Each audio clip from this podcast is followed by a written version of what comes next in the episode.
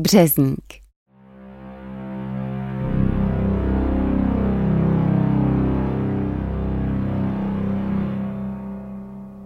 Sedím na místě spolujezdce v bílé fábii se znaky Českého rozhlasu Plzeň umístěnými na dveřích a kapotě. Bedlivě poslouchám telefonát mezi Satym, tedy plzeňským rozhlasovým redaktorem Lubomírem Smatanou, který sedí vedle mě, a starostou Modravy Antonínem Šubrtem, který pravděpodobně hovoří ve své kanceláři na Modravě. Domlouvají si společné téma nějaké budoucí reportáže. A pane starosto, ještě mi řekněte, jak to vypadá s otevřením modrého sloupu. Můžeme se už na to těšit, nebo se z březníku na Luzný ještě nedostaneme? Můj mozek rychle ukládá nové pojmy. Modrý sloup, otevření, březník, luzný. Na to téma se ti dva bavili ještě několik minut a já byl absolutně ztracený. Vůbec jsem nevěděl, která bije. Tak nevím, jestli tuhle problematiku vůbec někdy pochopím. Zvládnu to? Napadlo mě a začal jsem si vyčítat, že jsem tuhle práci bral. Byla středa 1. února roku 2006 a teprve před několika hodinami jsem se stal novým redaktorem Českého rozhlasu Plzeň. Mým rajonem měla být hlavně Šumava, místo, které jsem neznal, kde jsem nikdy v životě pořádně nebyl. Názvy jako Březník mi neříkali vůbec nic. Březník není snad na Šumavě místa ikoničtějšího.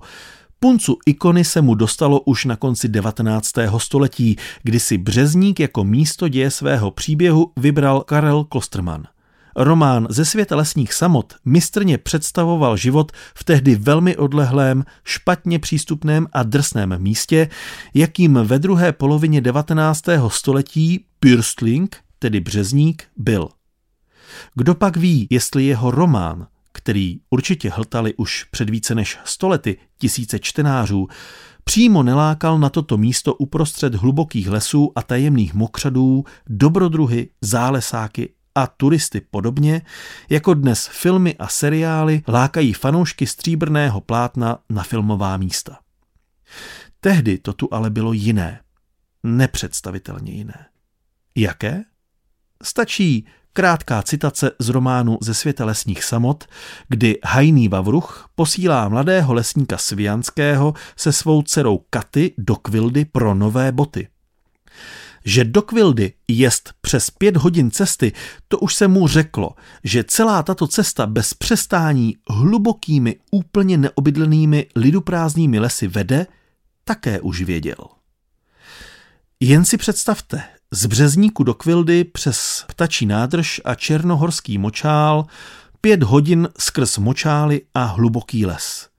Dnes sednete na elektrokolo a Nová cestní síť pronikala na toto bohem zapomenuté místo až po roce 1870, tedy po Velké Vychřici, když bylo nutné těžit a rychle odvážet či plavit kůrovcem napadené dříví.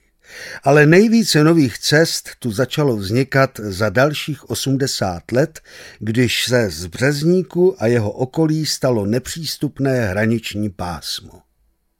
Vojáci pohraniční stráže potřebovali obslužné komunikace, aby mohli co nejlépe hlídat neproniknutelnost železné opony, která zde vyrostla po roce 1948 odstřelili hráz luzenské nádrže, takzvané klauzy, která v minulosti pomáhala se splavováním dříví. V průběhu komunistické vlády byla trasa prodloužena do Luzenského údolí až skoro k hranici, k hraničnímu přechodu Modrý sloup. Postavila se dostatečně široká cesta do Podroklaní, kde roklanská hájenka musela ustoupit stavbě nové vojenské roty. Bylo nutné zajistit pohodlný přístup i do Pytláckého rohu. Tahle poslední cesta ale vznikla až v 80. letech hlavně kvůli kůrovci, který se začal více objevovat v nově vzniklém národním parku Bavorský les hned za hranicí. Nové cesty se staly tepnami boje proti kůrovci, tehdy imperialistickému škůdci. Masivní těžba dřeva na špičníku, ale hlavně na velké mokrůvce, brala tehdejším ochranářům dech. hluboké rýhy v lesní půdě, rozježděná rašeliniště a prameniště, tisíce kubíků vytahaného dříví. To vše za dráty, takže o dramatické situaci nikdo nevěděl. Ochranáři protestovali, ale lesní závod počítal s tím, že do pěti let vytěží celý hraniční hřeben mezi Roklanem, Luzným a Černou horou. Cesty se pak spevňovaly, zkvalitňovaly, asfaltovaly. A na březníku se bouralo a stavělo. Také zde vyrostla vojenská rota a z původních staveb, kde dříve bydlely rodiny lesníků a hajných, zůstala jen myslivna, kterou v Klostermanově románu obýval revírník Kořán.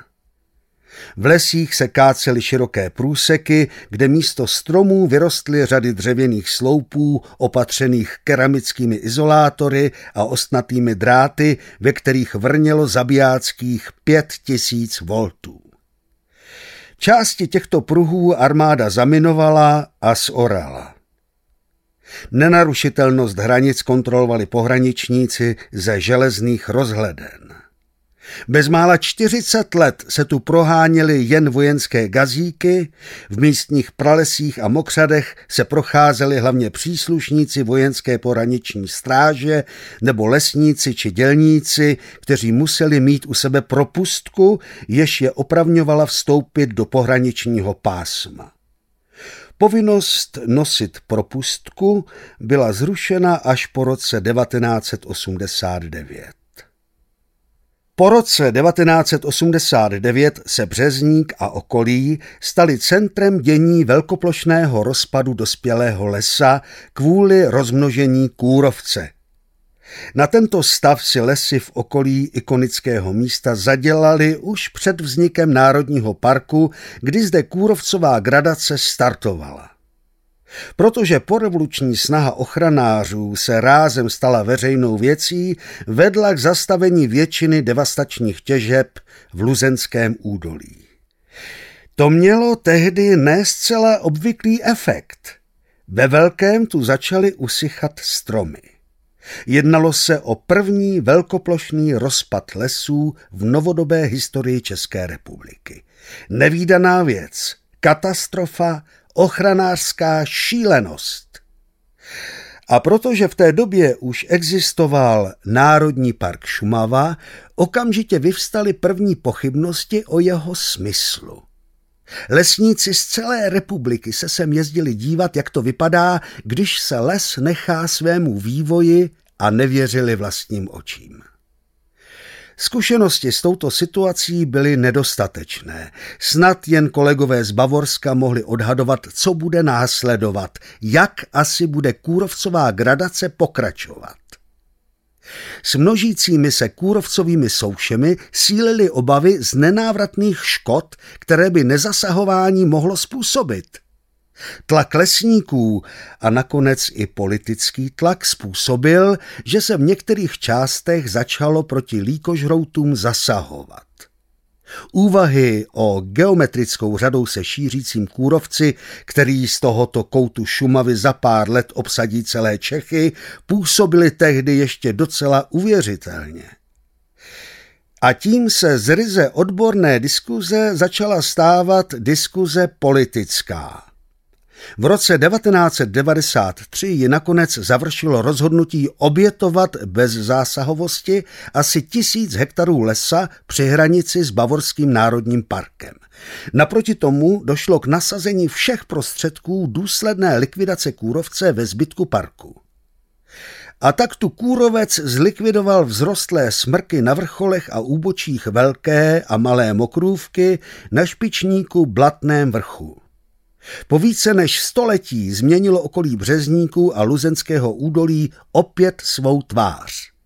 Les zmizel. Nebo ne? Tehdy opravdu panovala obava, zda se les dokáže sám z takové šlamastiky vzpamatovat. Určité zkušenosti jsme mohli čerpat u sousedů, kde přirozená obnova v místech uhynulých dospělých stromů už startovala, ale na české straně Šumavy byla plocha odumřelého lesa obrovská. Možná je třeba tomu trochu pomoci, co říkáte. A tak se mezi lety 1995 až 1999 na některých místech druhé zóny vysázelo průměrně po 12 stech sazenic smrků a jeřábů na jednom hektaru s důvěrou, že to bude stačit. Nastalo pozdní jaro roku 2006. V nové práci v Českém rozhlase jsem se zabydlel a začal pronikat do tajů Šumavy. Nasával jsem šumavskou atmosféru přírody i mezilidských vztahů. Pomalu a jistě se začínal orientovat a poprvé vyrazil na březník. Les plný šedivých souší se mi míhal před očima. Poprvé v životě jsem se setkal s důsledky bezzásahovosti v šumavských lesích. Upřímně byl jsem zděšený, znechucený, smutný. Nechápal jsem, proč to tak je, proč to někdo dopustil, vždyť lesy mají být krásné, živé, zelené a šťavnaté. Okolí březnické hájenky mě ale uchvátilo. Poprvé v životě jsem viděl horu Luzný. Kdo si mi tam říkal, že to je magická hora, která každého přitahuje, ale my se tam z Čech nemůžeme dostat, ačkoliv je na dosah ruky. Důvodem je nepřístupný hraniční přechod Modrý sloup. Ano, ten zatrolený modrý sloup, o kterém jsem před několika měsíci slyšel poprvé. Problematika zpřístupnění tohoto místa je stejně stará jako Národní park Šumava samotný. Potíž je v tom, že ta nejpřímější, nejrychlejší a nejsnadnější cesta od Březníku k Modrému sloupu vede skrz Luzenské údolí, tedy jádrem výskytu chráněného tetřeva hlušce. Turistický a politický tlak na zpřístupnění modrého sloupu a propojení českého březníku s bavorským luzným tu byl od začátku 90. let. Už tehdy bylo ale jasné, že tato oblast je jedním z nejdůležitějších míst pro přežití tetřeva hlušce. Početnost tetřeva byla tehdy na dolní hranici přežití. Otevřením cesty Luzenským údolím bychom nejspíše zatloukli poslední hřebíček do pomyslné rakve tetřeví populace v Čechách. Ale tlak veřejnosti a nejrůznějších skupin začali stále více registrovat i politici. A tak se v roce 2005 v tomto ohledu začaly ledy pořádně hýbat. Náměstek ministra životního prostředí František Pojer nařídil, že zpráva parku musí najít cestu, jak modrý sloup zpřístupnit. V srpnu roku 2006 tak byly po pět víkendů povoleny organizované exkurze pro limitovaný počet zájemců. Tehdy jsem se vůbec poprvé podíval na modrý sloup, na místo, o kterém jsem ještě před půl rokem nevěděl nic. Mluvil jsem tam s ředitelem zprávy Národního parku Šumava Aloisem Pavlíčkem, s odborníky a hlavně s náštěvníky. Z Moravy jsme přijeli, od Brna. Sděluje mi bodrá žena středních let s hůlkami v rukách. Slyšeli jsme, že se tu otvírá ten modré sloup, eh, co je normálně zavřené, tak jsme to chtěli vidět, doplňuje. A na Šumavu jezdíte často, ptám se? My jsme tu s manželem poprvé, tož ten modré sloup nás sem vytáhl – odpovídá bez zaváhání korpulentnější dáma. A protože asi nebyla jediná prvonáštěvnice Šumavy a protože se pěti víkendy otevřela nová atrakce, organizovaných průchodů luzenským údolím na Modrý sloup se účastnilo více lidí, než bylo povoleno. Zpráva Národního parku Šumava za to tvrdě zaplatila. Dostala pokutu za překročení stanoveného počtu náštěvníků organizovaných exkurzí. Navíc neprovedla dostatečné hodnocení vlivu takové akce na tetřeva hlušce. O tři roky později, 15. července 2009, se za ředitelování Františka Krejčího modrý sloup z české strany otevřel po druhé a rovnou na dva roky. Vyznačená turistická trasa však nevedla luzenským údolím, nýbrž delší cestou úbočím špičníku. Dva roky měl trvat monitoring návštěvnosti a následné vyhodnocení vlivu turistického ruchu na populaci Tetřeva. A výsledek? Prakticky žádný, protože bylo jasné, že je nutné zpracovat odborný posudek vlivu turistického zpřístupnění cesty na populaci chráněného živočicha, takzvaný posudek EIA. A jak se ukázalo, chyběl i v roce 2013, v době, kdy ředitel Jiří Mánek nechal klubem českých turistů proznačit cestu na modrý sloup Luzenským údolím a hrdě hlásal do světa, že modrý sloup se 15. července otevírá veřejnosti. Pranic nedbal upozornění, že tato skutečnost míří k soudu. Necelý týden před uvedením stezky do provozu soud rozhodl, že se nic otevírat nebude. Není to možné, protože zpráva Národního parku Šumava dostatečně neposoudila vliv turismu na chráněné živočichy. Prostě chyběl posudek EIA. V roce 2014 došlo opět ke změně ředitele, už po desáté.